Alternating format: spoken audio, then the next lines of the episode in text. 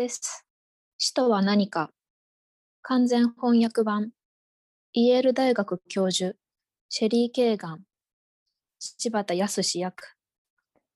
文教者。死はどうしてどんな風に悪いのか。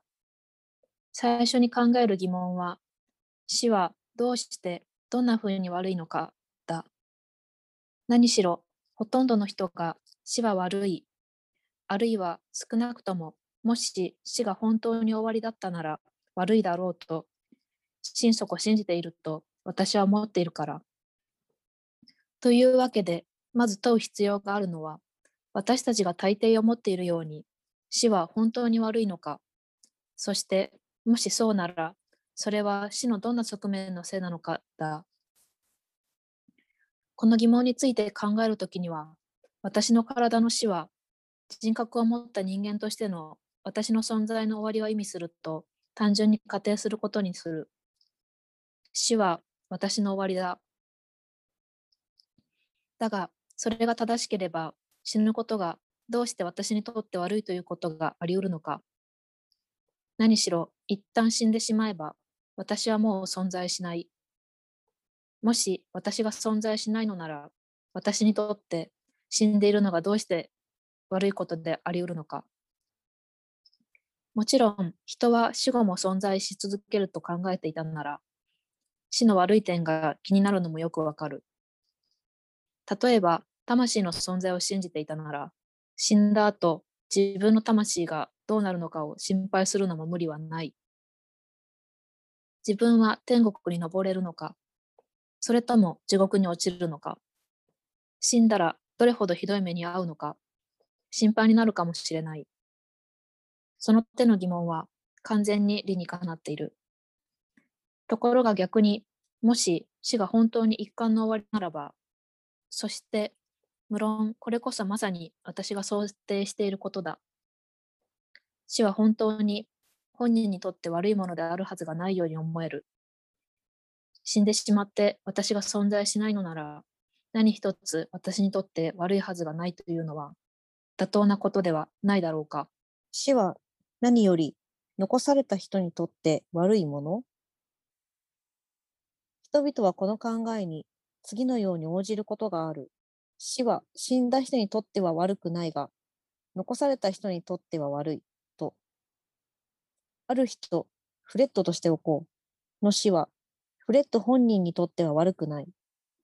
だが、それまでフレットを愛していて、これからは彼なしで生きていかなければならない人にとっては悪い。彼の死は友人や家族にとって悪い。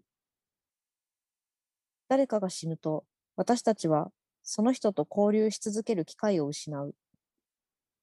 その人と話したり、一緒に時間を過ごしたり、映画を見たり、夕日を眺めたり、笑ったりすることがもうできない。悩み事を打ち明け、助言をもらうことももうできない。その人とはもう接することができない。誰かが死ぬと、そうした機会がすべて失われる。そして、それが死の最悪の点だということなのかもしれない。死んだら本人がどのような目に遭うかが問題ではないのだ。死は本人にとっては悪くない。死が悪いのは、後に残された人が辛い思いをするからだ。言っておくが、大切な人が死んだ時に感じる痛みや苦しみの重さを見くびる気など、私にはさらさらない。死は私たち、後に残された人から友人や愛する人を奪う。これは確かに死に関して重要でとても悪いことだ。ここでこの考えを歌い上げた詩を紹介しよう。ドイツの詩人フリードリヒゴットリープ・クロプシュトックによるもので、別離と呼ばれている。あなたのその亡骸が私たちの前を運ばれていったとき、ひどく厳粛になった。あなたは死を恐れているのかいや、それは恐れていない。それなら何を恐れているのか死ぬことだ。私はそれすら恐れてはいない。それでは何も恐れていないのかいや、恐れている。私は恐れている。何を？それなら一体何を？友達と別れることを、それも私が別れることばかりでなく、彼らが別れることも。だからこそ私はあなたよりもなお一層、魂のより深くで厳粛になった。あの亡骸が私たちの前を運ばれていったときに、クロプシュトックによれば、死に関して決定的に悪いのは、友達を失うことのようだ。彼らが死ぬと、彼らを失う。そして、先ほど述べた通り、これは死にまつわるとても悪い点であり、それを見くびるつもりはさらさらない。だがそれは死のどこが悪いのかに関しては、その確信にあるとは思えない。死が悪い理由についての中心的事実のはずがない。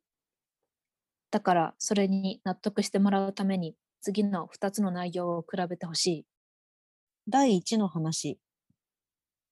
皆さんの友人が間もなく宇宙船に乗り込み、はるか彼方の恒星系の探査に旅立とうとしている。彼女は長い年月、地球を留守にする。実際、宇宙船が戻ってくるときまでには100年が過ぎている。彼女は高速に近いスピードで進むおかげで10歳しか年を取らないが、皆さんはとうの昔に死んでいる。宇宙船の打ち上げから20分後には、地球と宇宙船の無線連絡が途絶え、帰還まで音信不通になるのだからなお悪い。このように友人との今後の意思疎通の可能性がすべて永遠に奪われようとしている。これは悲惨だ。皆さんは無理の友を失おうとしている。彼女とはもう二度と話すことができず、知恵を借りることも、助言をもらうこともできなくなる。自分の近況を彼女に伝えたり、彼女の様子を聞かせてもらったりすることももうできない。これこそクロプシュトックが語っていた種類の別離だ。ゾッとするほど嫌で悲しい。これが第一の話だ。第二の話。宇宙船が出発し、それから25分後に悲劇が起こる。恐ろしい事故で宇宙船が爆発し、皆さんの友人も含め乗っていた人が全員即死する。私は第二の話の方が悪いと思う。より悪いことが起こったからだ。だが、より悪いこととは何か。別離であるはずがない。もちろん、第二の話でも別離は起こる。今後皆さんはその友人と連絡が取れない。彼女も皆さんに連絡が取れない。だが、それは第一の話でも同じことだ。第二の話の方が悪い点があるとすれば、実際悪いことがあるのは明白そのものだと思う。それは別離ではない。悪いのは皆さんの友人が死んでしまったという事実に関わることだ。明らかにこれは皆さんにとってもより悪い。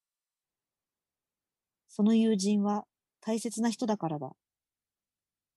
だが、彼女に死なれることに皆さんがひどく動転する理由の説明は、おそらく彼女にとって死んだのが悪かったという事実に見出せるのだろう。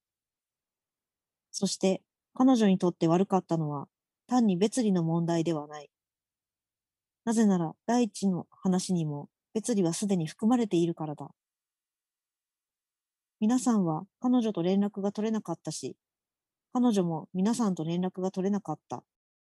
もし死が悪いのは、主に何のせいかを理解したければ、別離が悪いということや、残された人にとって悪いということに的を絞るわけにはいかないように思える。私たちは死ぬ人にとって死が悪いというのがどうして真実であり得るかを考えなければならない。本人にとって悪いというのが死が悪いことである主な理由であり、それこそ私が皆さんと一緒にこれから注目する側面だ。だが、そこに注目したところで、正しい方向に向かうことができただけで、私たちの問いの答えはまだ得られていない。死は死ぬ人にとって悪いというのが、どうして真実であり得るのか。自分の死、あるいは自分がいずれ死ぬという事実は、一体どうして本人にとって悪いことになるのか。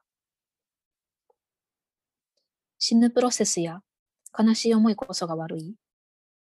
死が本人にとってどうして悪いかを考えるにあたっては、自分が何を問うているかをはっきりさせることが重要だ。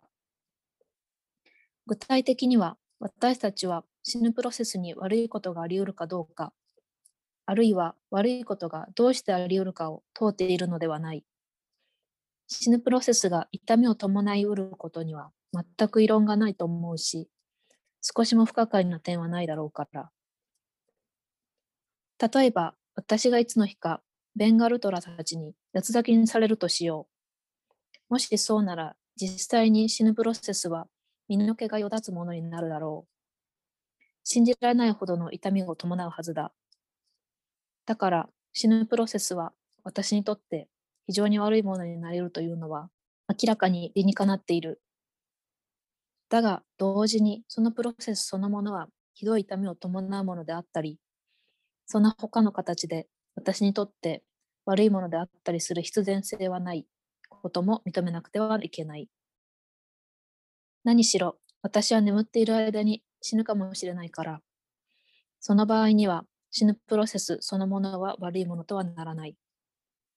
いずれにしても私たちは自分が死ぬプロセスが痛みを伴いかねないとつかの間心配するかもしれないものの自分がいずれ死ぬという事実に直面したときにそれは私たちのほとんどにとって最大の心配事ではないと思う。もちろん死ぬという見通しを不快に感じる人も多い。つまり人にとって自分の死に関しての悪いことの一つは自分がいずれ死ぬという事実を予期しているので、たった今、悲しい思いをしていることだ。だが、これもまた死について悪いことのうちで中心的なものではない。なぜなら、自分が死ぬという見通しが嫌なものや不快なものになるのが理にかなっているのは、死そのものが悪い場合に限られるからだ。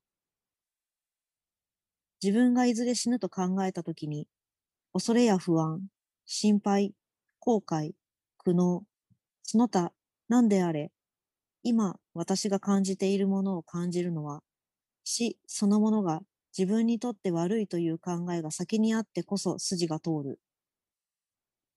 そうでなければ、自分が死ぬことを考えたときに、恐れや不安、恐怖、苦悩、その他何であれ、たった今私が感じているものを感じるのは理屈に合わないだろう。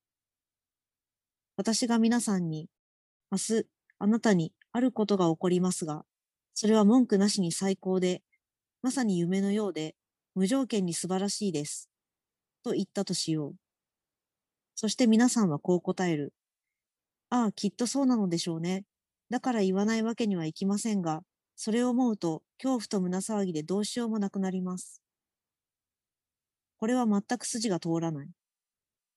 恐怖や胸騒ぎなどでどうしようもなくなるのは、待ち受けているもの、予期しているもの自体が悪い時に限られる。例えば、歯科医院では痛くて不快な目に遭うと思っていたら、歯科医院に行くのをひどく怖がるのも無理はない。だが、歯科医院で過ごす時間自体が不快でなければ、それを予期して怖がるのは不自然だ。自分という存在がなくなることが悪いこと？というわけで死が悪いのは主に何のせいなのかを考えているのなら本人が死んでいることに的を絞るべきであるように思える。死んでいることのどこが本人にとって悪いのか？そしてその疑問を投げかけたときに答えは単純で明白なはずに思える。それは死んだら存在しなくなる私は死体としてしばらく存在し得るという厄介な問題の火種は脇に置くことにする。話を単純にするため、私は爆発で死に、私の体も同時にコッパみじになると想定しよう。死のどこが悪いのか、死のどこが悪いかという問いに対する答えが、もうそれで得られるのではないか。私は死んだら存在しなくなる。それは死が悪いことである理由のすっきりした説明になっているのではないか。それに対して私が言いたいのは実質的にはこういうことだ。自分が存在しなくなるという事実は死がなぜどのように悪いのかを明らかにする鍵を提供してくれると確かに思っている。だが、ことはそれほどすっきりしているとは思えない。まもなくわかるように、実は存在しないことが一体どうして悪いことになりうるかを詳しく説明するのはかなり骨が折れる。そして、たとえ説明できたとしても、厄介な疑問がいくつか依然として残るだろう。確かに最初は、この基本的な考え方はとてもすっきりしているように見える。私は死んだら存在しなくなる。非存在、すなわち存在しないことが悪いのは明らかではないのか。ところがたちまち、その答えはとても不十分なものに見えてきかねない。存在しないのがどうして私にとって悪いことであり得るのか。何しろ存在しないというのは文字通り存在しないことに他ならないのだから。誰かが存在しないときに、その人にとって悪いことなどどうしてあり得るだろう？もし誰かにとって悪いことがあるのなら、その人はそこに存在していて、その悪いことに合わなければならないというのは、一種の論理的必要条件ではないのか？例えば、皆さんにとって頭痛は悪いことだろう。だがもちろん、頭痛がしている間、皆さんは存在している。存在しない人々にとって頭痛が悪いことはありえない。彼らは頭痛を経験しようがない。本人が存在しなければ、その人にとって一体何が悪いことであり得るというのか。そして、それならば、特に本人が存在していないときに、存在しないことがその人にとって一体どうして悪いことであり得るというのか。だから先ほど言ったように、単に注意をこの問題に向け直すのと比べると、存在しないことを持ち出せば、死が悪いとどうして本当に説明できるのかを見極めるのは、それほど簡単ではない。人は死んだら存在しないから、死は悪いと言ったとしても、存在しないことがどうして本人に悪いなどということがあり得るのかという謎が残ってしまう。